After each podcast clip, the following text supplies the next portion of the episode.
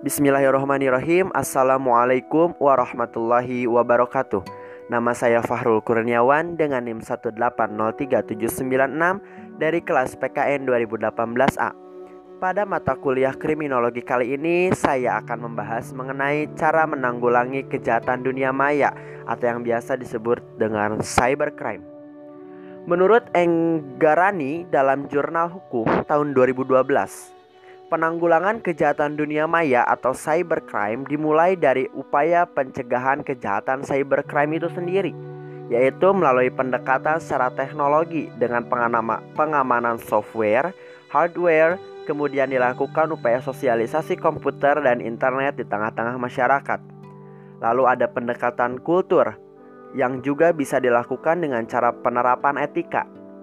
Dalam berinteraksi dengan orang lain menggunakan internet, diliputi oleh suatu aturan tertentu yang dinamakan netiquette atau etika di internet. Meskipun belum ada ketetapan yang baku mengenai bagaimana etika berinteraksi di internet, etika dalam berinteraksi di dunia nyata atau real life dapat dipakai sebagai acuan. Selain upaya pencegahan juga dilakukan penegakan hukum terhadap kejahatan cybercrime untuk menanggulanginya.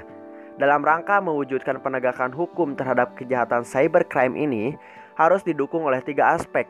Yang pertama adalah aspek instrumen hukum, aspek aparat penegak hukum, dan aspek aplikasinya atau implementasinya di lapangan.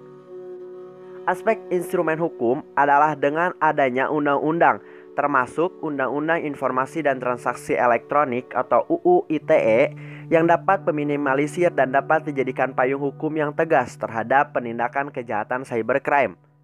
Lalu selanjutnya aspek aparat penegak hukum. Penegak hukum di Indonesia mengalami kesulitan dalam menghadapi merebaknya cybercrime. Beberapa penyebab di antaranya adalah keterbatasan sumber daya manusia yang dimiliki penegak hukum itu sendiri, yakni sangat langka yang intens terhadap kejahatan komputer atau kejahatan cybercrime, kejahatan yang menggunakan sarana komputer ataupun kejahatan dunia maya. Sebab kejahatan ini memerlukan keterampilan khusus bagi aparatur penegak hukum. Metode penyidikan pun harus bersifat khusus, maka dari itu harus adanya aparat penegak hukum khusus yang menangani masalah kejahatan cybercrime ini. Lalu yang selanjutnya adalah aspek aplikasi di lapangan atau implementasinya. Aplikasi di lapangan menunjukkan bahwa pelaku cybercrime dikenakan dengan pasal-pasal dalam Kitab Undang-Undang Hukum Pidana atau KUHP seperti penipuan, pengerusakan, penggelapan, dan pasal pidana lain di luar Kitab Undang-Undang Hukum Pidana atau KUHP yang dapat dikenakan kepada pelaku kejahatan dunia maya atau cybercrime yang berkaitan dengan perilakunya tersebut. Terima kasih atas perhatiannya. Hanya itu yang dapat saya sampaikan. Wassalamualaikum warahmatullahi wabarakatuh.